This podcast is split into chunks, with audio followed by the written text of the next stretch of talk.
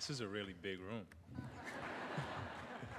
and there are lots of you here today. This is, this is a, great, a great honor for me to really be out here. And I'm, I'm going to try to, at one, some point in my life, live up to that introduction. Uh, in, in, the meantime, I'm going to go through just a bit of our work and what it is that we're trying to do in the South Bronx, a bit of our vision. Really, at this point, uh, it's more vision than anything else. Uh, you know, we're in the very early stages, uh, a very, a very much a baby uh, in terms of where we're trying to go and really creating a new vision of how society can be structured. But you know, you laughed when uh, she said the future independent Green Republic of the South Bronx. I'm, I'm serious about that. And, and I, thank you. I believe deep down that each and every single one of you in this room and every single person that's watching this in all the places that, where this is being fed really deep down believes that, you know, you really want to be from the future independent Green Republic of wherever you live. because we're all tired of what's been happening in DC and we're tired of our local and our state governments, the way that they have been, uh, you know, really mistreating our communities. But what I'm here to do is really to talk about what's been happening in the South Bronx and to talk about our vision.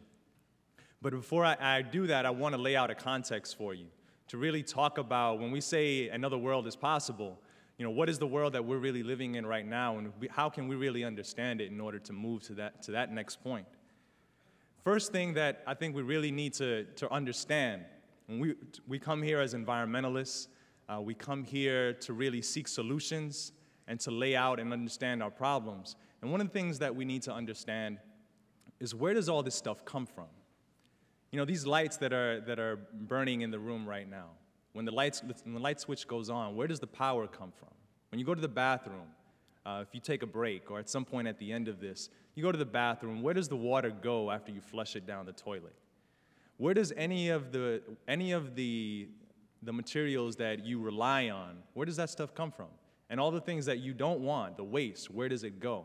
Well, I come from one of those neighborhoods where a lot of this stuff goes you know, I, I, come from the South Bronx. I grew up in the 80s in the era of crack. The, it was the time when uh, buildings were still burning. Um, you know, abandoned lots were everywhere. But people still had hope, and the area has certainly come around in many ways. But one of the things that we're currently living with is trash. We're living with trash, and so are many other communities around the country.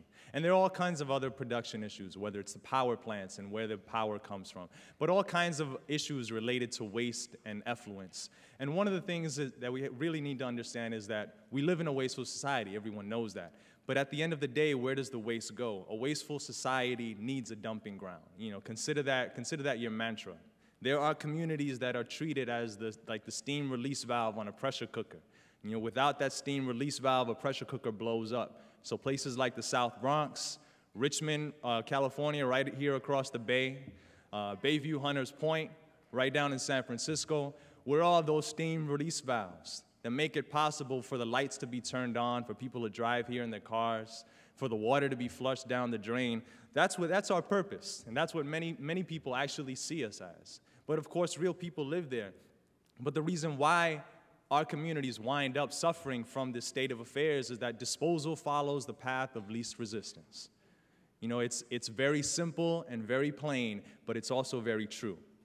If you do not have the means to fight back or you have less of the means to fight back, it's like water. Garbage is like water, it goes where there's least resistance.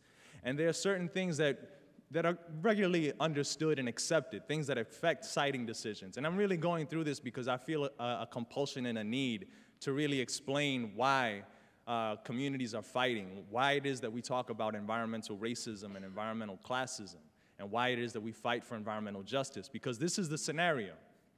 This is how a power plant or a garbage transfer station gets sited. You know about the land value. If the place is cheap, then someone's going to build something on it.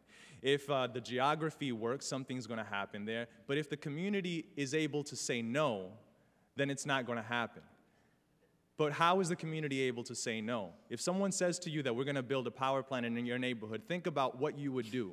Who would you call? Would you be calling a lawyer? Is someone in your family a lawyer? Do you, were there people that you met at some point in your life There are plenty of people that are out there, but we live in a, such a segregated society, racially and class, uh, race and class segregation, that those resources aren't spread across the board evenly. And race and class in this country have always been intertwined, so it's impossible to say it's either class or it's race. Since the very beginning, uh, slavery was, a, was an economic system. So the two have always been linked in this country, and it's impossible to say it's one or the other. But now I'll, I'll give you a little bit of a, of a description about what's been happening uh, in the South Bronx, in New York City overall. And I know this is the same pattern in other parts of the country, right here in the Bay Area, uh, whether it's in Texas or Illinois or wherever people are watching, wherever wa are watching these feeds. The situation is the same. You know, in New York City, we've got power plants, we've got waste transfer stations. Uh, those are the places where garbage goes temporarily before it's sent to a, a landfill in some other uh, community. Those communities like ours are the same. The people look like me. They're low-income communities and communities of color, poor brown people, mostly. And in our neighborhoods, this is what we're living with. Uh, the picture that you're seeing up on the screen uh, is from the view of uh, the friend of the mother of a friend of mine lives in a housing project in the South Bronx, and you look out the window and you see at that red and white smokestack up there is the New York Organic Fertilizer Company. This is a company that processes sewage sludge. This neighborhood, where I lived just a few blocks from there until recently, handles about half of New York City's sewage sludge. Half of eight, eight million people.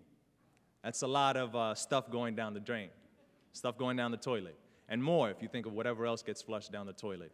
Eight and a half million people, half of that comes right there to that building in the middle of the screen. And it's in the summertime, there's a horrible odor that's spread all over the place. And it's just, it's horrific and it smells horrible it makes you want to run away. It makes plenty of people run away, want to run away, but people can't afford to leave. So people are stuck living here uh, and stuck dealing with the smells. You know, and this is an environmental issue. It's an issue that people are living with. There are other issues uh, in the community in the area as well throughout the city. Power plants. Just a few years ago, uh, 10 power plants were rammed in low-income communities, all of them low-income communities, and overwhelmingly communities of color. Waste transfer stations. Uh, you heard that there are about 13,500 tons of construction and demolition debris. Well, New York produces about 50,000 tons of trash overall each and every single day. Pretty much all of that moves through these temporary transfer stations before it gets sent to some other community. All of those are in poor neighborhoods. Most of that, about half of that, are just in two neighborhoods, the one you saw earlier being one of them. So the pollution issue is major and the consequences are immense. We're talking about health. This is a public health issue. Environment, environmental issues have always been a public health issue. When we talk about pollution, we're talking about asthma, we're talking about truck traffic, you're talking about one of the highest rates of asthma uh, in, in the country happening in the South Bronx with national uh, rates for asthma hospitalizations at six times the national average. You know, you walk in, I've walked into classrooms and, and talked to teachers who tell me they've, they've done their own surveys in public elementary schools. You ask a kid, uh, go into a classroom and ask kids how many of them have asthma, and you see 30%, at least 30% of the room, uh, hands in the classroom go up. And it can range even up to 60%. So imagine if 60% of the room in this, uh, by the way, how many people in this room have asthma? All right, there, there, there are a small number you know, of hands that have gone up in the room. It's certainly not 60%, but all of you in the room knows what it feels like if you have an asthma attack and you find at some point that it's hard to breathe and it feels like you're sucking on a straw. If anyone doesn't have asthma, try sucking on a straw, uh, breathing through a straw, and you'll understand what having an asthma attack actually feels like. This, is, this has meant that more and more communities uh, have been becoming more aware of the health, the health threats to themselves as a result of all of these polluting facilities and have become more aware of the problems and as a result have been able to fight, you know, regardless of the resources. All it takes is people power. You get enough people in a room, you know, and enough skilled organizing and you can stop anything from happening if you've got enough uh, awareness uh, ahead of time of a project you know, you can make it happen. And there are more and more communities, and we all go under the name of the environmental justice movement. And we're fighting for our lives, fighting for our communities. But one of the things that has always been incre increasingly frustrating, and it's the reason why we started Green Worker Cooperatives, is this issue about jobs. What about the jobs? Someone waves a carrot in, a, in the front of a, a community and says, well, we want to build this power plant, uh, you know, and we're going to bring jobs, or we want to build this uh, warehouse distribution center, we're going to bring jobs, or you name it, whatever the issue is, an oil refinery, we're going to bring jobs to the community. What, well, those jobs are desperately needed. I mean, the South Bronx is uh, one of the poorest areas in the country. The Bronx is the poorest urban county in the United States. You know, in, uh, in our area, you know, unemployment rates are as high as 24%, which is ridiculous. You know, the, the national average is, is a fraction of that. I mean, we're talking, what, 5%? 5 to, to 10% has, has been the range in the past few years. And, uh, you know, this is a situ situation that makes it so that people are desperate. They're desperate for work. So desperate people will, will undoubtedly say, okay, fine. Some people will. There are plenty of other people that won't, but some people will. Community Service Society in New York did a study a few years ago that said almost half of black men in New York City were out of work, jobless. You know, for Latino men, it's, it was just, you know, bare, just slightly less than that, about 42%. But these are really sad and, and atrocious conditions that we're living with. And we know about the loss of manufacturing. This has been the traditional source of blue collar jobs. Manufacturing has gone down incredibly uh, over the past few years. And all of you in California can be very proud to know that just a few years ago you were number one in the loss of manufacturing jobs. Folks watching out in Texas, uh, you, you were number two. New York, we were number three. All right, and you know the, the list goes on, but uh, we're, we're talking about loss of, losses of tens of thousands of jobs in just one year. This was back in between 2000 and 2002. And what's been the response of, uh, of our federal government? You know, what, what's been the response? You can see it up on that cartoon. It's a glorification of Walmart. Yeah, great. We've been, we've been losing all these manufacturing jobs. They've gone overseas or other parts of the country, mostly overseas. But we have these great jobs at McDonald's, these great jobs at Walmart. A few years ago, uh, the Bush administration actually tried to change the classification uh, for work. I don't know if anyone was following this, but they actually tried to change the classification for manufacturing to try to include uh, companies like McDonald's. So that, because you know, flipping burgers is, can be considered a manufacturing job. Now, we know there's some funky ideology happening in, in the White House, but when I heard about that one, I was, you know, this, this, was, this was really, you know, one of those signals. there's something wrong happening here.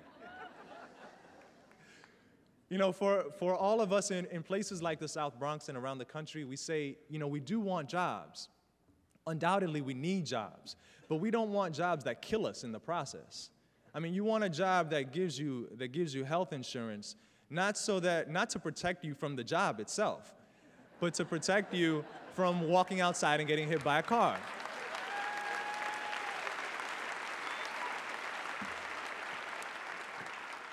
And on top of that, when we hear companies say, you know, they have a job for us, uh, they have a job for us in a power plant, we say, get real, man.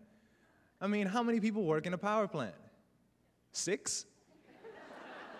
Four of them are engineers? you know, public school system sucks. There aren't any, uh, any engineers coming out of, uh, you know, PS48 uh, in Hunts Point, at least not yet. You know, it's something that we'd like to see, but the public school system is one that has been getting slashed and burned left and right. You know, there's much more of an investment in sending people to war than there is an investment in public education. So for the time being, you know, when someone says that they've got, they've got promises of jobs, then we need to make sure that these are actually jobs that fit the skills that are actually existing in the community. Uh, not having to depend 10 years from now on creating job programs so that one day, in the hopes that one day, those jobs will actually trickle down and come to us. You know, and then there are issues about just, this is all about access to jobs. And if, you know, whether it's the skill level or whether it's racial exclusion in, in, uh, in labor unions, though we certainly support labor unions, but there's been undoubtedly a long history of racism that has excluded many people from, from jobs in the, in the, uh, in the unions. Uh, but all of these things really relate to access to the job itself. And creating that access is something that we really live for. Green Worker Cooperatives uh, lives for. It's something that is really our focus, to really create these kinds of jobs. And our focus is really an alternative to say we don't want jobs that kill people in the process. Well, what is the alternative? How can we create these jobs? Well, we follow that same precautionary principle. We say an option is zero waste.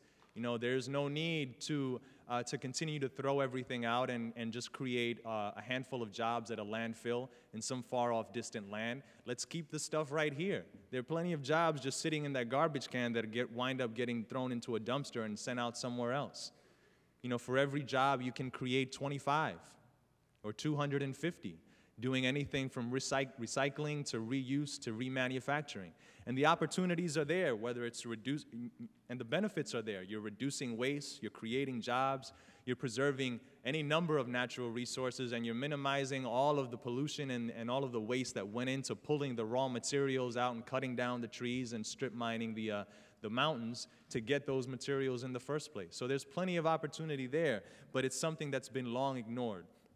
But our focus at Green Worker Cooperatives, and we're a brand new organization, uh, it's something that just popped up out of the air about two years ago when I got tired of, of uh, being const constantly being the, the naysayer and saying, no, you know, we're gonna, we need to stop this, this plant from, from coming in. We need to stop the city from doing this, doing this, or doing that. All of us, really, all of us community organizations saying we, need, we, we don't want any more of these. We, as long as we've got a vacant piece of property, someone is going to want to build, whether it's a power plant or a waste facility, something there. So the option of creating jobs, creating something to fill that vacant piece of land, whether it's a park or whether it's a, whether it's a, a, green manufacturing plant, is something that we've long been desiring to do. So that's really our focus, to create green collar jobs, and that's what we call them, wearing my green collar. to create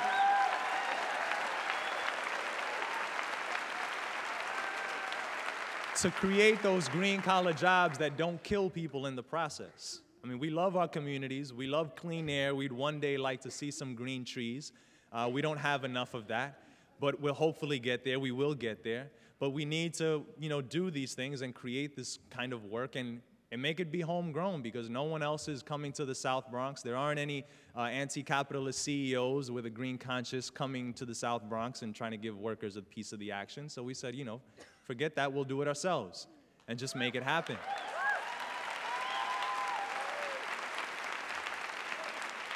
So our focus uh, and it was in the, it was, uh, you heard a little earlier. Uh, our focus, what we're trying to do right now is to start our very first worker cooperative, a worker-owned business that would be engaged in reuse. In a sense, uh, you think of it as a, home, a worker-owned Home Depot for used stuff. You know, I, I love being, you know, just being able to explain it that way. And there are plenty of them around the country, and they're great benefits to salvaging building materials. Anybody who's ever renovated, renovated a kitchen or done any kind of construction work knows that there's an incredible amount of waste and there's an incredible amount of expense. You've got to pay to throw all that stuff out. You know, there used to be a time, and in a few places and corners, there still are, peop- still are people that will come around with a, with a little truck and take your metal, but that's about it uh, not a whole lot more goes on other than, it's, other than if it's a high-end antique stuff. Uh, but there plen there's plenty of opportunity there, and there's plenty of money to be saved, whether it's on the disposal end, you can actually get money for what you're throwing out, or whether it's on the receiving end. You know, whether if you're, you're renovating your own place, you know, if you're like me, you, you, you're trying to save some money, and you're trying to, you know, make a dollar out of 15 cents and make some things stretch you know, building materials are going up, uh, cost, is, cost of building materials are going up tremendously. You know, so you've got to save money and, and, you know, make ends meet somehow. So this is a great opportunity to do that. But on top of that, there are the, the other environmental benefits. Certainly being able to reduce the amount of waste that's being generated and avoiding the need to strip mine a, a, mountain in order to make a brass doorknob or cut down a forest in order to, to get some hollow core doors or a solid core door when there's one sitting on the curb you know, in front of your house or down the block every, each and every single day or on a Friday or whenever they pick up the trash. So there's plenty of opportunity that's there. And on top of that, you're creating jobs. Now, there are a number of different reuse operations happening around the country. Minneapolis in Minnesota has the Reuse Center that was started by the Green Institute. Some people know about uh, the Green Institute, in, or maybe you're just from Minneapolis and you want to represent. But Minneapolis has one, Portland, Oregon has the, the uh, Rebuilding Center. Recycle North operates in Burlington, Vermont. And certainly for the Bay Area folks, you know about Urban Ore. So this is what we're really trying to, trying to recreate right in the South Bronx. and uh, create an opportunity to reduce a lot of that construction and demolition debris that already moves through our neighborhoods. It just winds up getting crunched, dumped into a, and dropped into a big empty lot with a corrugated fence around it where things crush it and then the dust goes up in the air and triggers asthma attacks for people who live around it. Then it gets thrown into a long haul tractor trailer and sent out to Ohio or Virginia and dumped into a hole in the ground where it'll sit for who knows how long until maybe at some point someone gets the good sense to dig it right back up again. We figure, you know, we, need, we can avoid all that, you know, and save somebody maybe $50 on a cabinet in the process. So there's, there's plenty of opportunity. And if anybody here is an architect or a builder and you're, you're, you're doing your own project, think about actually reusing the stuff you know, there's plenty of opportunity there. What you're looking at here is actually a, a, a photo of um, an asphalt plant in Vancouver, in Canada. All right, some Canadians here in the, in the room. So, you know, there are great things happening in Canada. One of them is right here in Vancouver. This was an asphalt plant. You know, who thinks of an asphalt plant as sexy, but this is a pretty nice looking building. 90% of the thing uh, is actually from salvaged building materials. A lot of it from the building that used to be there uh, on the same site previously. So there's plenty of opportunity there. But something that we need to think about as we go through our day, going to the different sessions, and uh, as we were talking amongst ourselves and with our friends, or we're talking about whatever it means to be green, is asking ourselves when we talk about uh, whether it's reuse or just doing anything green, is it enough? Is it enough to just be green? Is it enough to say, you know, we're, we're have, we, have, we do fair trade, we do, or, well, fair trade is even a step beyond green. But uh, is it enough to say, you know, we're, we're reducing the waste stream, or we're driving the biodiesel car, or we're doing this, or we're doing that, uh, without really looking at the economics? How, I mean, we're talking about an environmental and economic system that is really destroying the world, and it's destroying communities and it's destroying uh, people's health. You know, we need to understand of economics as an ecosystem in and of itself. You know, it's, it's completely human-made. It's what drives, uh, it's, it is what guides our, uh, how we eat, how we sleep, how we get food on our table. I mean, we live in a capitalist society, and of that there is no, there's certainly no doubt. Oh, you hear it all the time. Uh, you, hear, you see the reality each and every single day. So when we talk about what it means to be green and our green projects, we need to recognize that if we are truly going to be able to transition to a, a pollutionless world and really move to zero waste, we need to be cognizant of the fact that there are community, there are not only communities that are bearing the brunt disproportionately, but there is an economic system that requires that there are communities that bear the brunt that requires that there are people who will make less than someone else, that there is always going to be this difference in class or this difference in social standing, this difference in access to resources that makes all of this possible. I mean, there is no excuse in the future. We can be as green as we want, but is it really just for, uh, for wealthy, white, middle class residents of Marin to, uh, to live with eco-friendly cars, eat eco-friendly food, drink fair trade coffee, while poor black and brown people in Richmond are suffering next to an oil refinery, or poor black and brown people are suffering in Bayview Hunters Point with a power plant.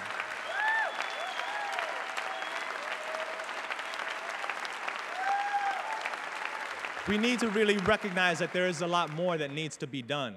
And there is a lot more that needs to happen in our workplaces.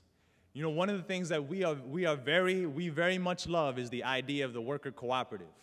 And this is not uh, something, merely a throwback of the 70s, but this is something that is very real and very alive right now. We believe in the opportunity to really recreate our economic system, to really create an alternative to the capitalism that we know and that we live with each and every single day.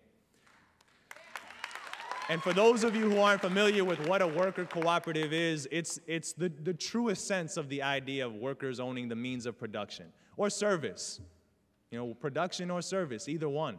But really, workers owning their own workplace and really deciding true, a true democracy where workers are able to, are empowered to really decide their own fates. because we are the ones who actually, we all work somewhere, and you want to have a say in your own workplace. It's where democracy can actually happen.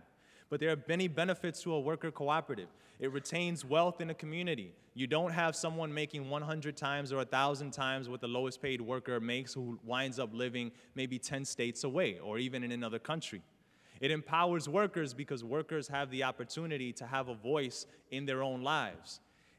It enables accountability because it's not enough to say, you know, we don't want a smokestack in the neighborhood. True accountability is if there's going to be a smokestack, then the smokestack needs to be pointed into the boardroom. because it's in the boardroom where those decisions happen. And if it's not happening there, if the workers are from there, then no worker wants to gas their own neighborhood because people in the supermarket will be pissed off at you if they see you. Worker cooperatives do not leave town and they avoid layoffs. And it teaches democracy. Where do we actually practice democracy in this so called democracy? You know, it's not something that merely happens four times a year. There are plenty of worker co ops, and I'm wrapping up here. There are plenty of worker co-ops in the United States. These are just a few that I felt the, the need to, to put up here. Plenty of you in the Bay Area know at least 30 of them, Rainbow, Arizmendi, and Good Vibrations. You know, other parts of the country, people are laughing. I know they're laughing about Good Vibrations. There are others around the country. Burley makes bicycles, Northland Poster Collective. Some of the drawings that you saw came from Northland Poster Collective uh, on the slides earlier. Cooperative Home Care Associates is in my neck of the woods in the South Bronx. 800, 850 workers, uh, all, all of them uh, Dominican, Caribbean, other Caribbean, African American, uh, Latina, and African American women, uh, home health care aides, who have raised the standard for work, uh, work practices in the home health care field.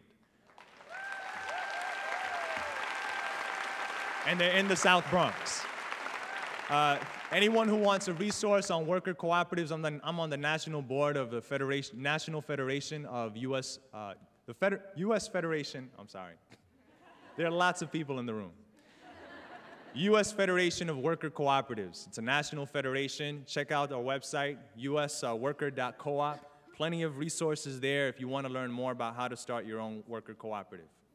And uh, before I go, you know, our information is right there up on the screen. You can email me, Omar at greenworker.coop. In a few months, our website will be going live. Same address, www.greenworker.coop. .coop is actually a co-op extension, just for co-ops. So the, movement for worker cooperatives is growing. It's something that we intend to build and spread all over the country because we do believe that we need an alternative to our economic system and we need an alternative to our current environmental system.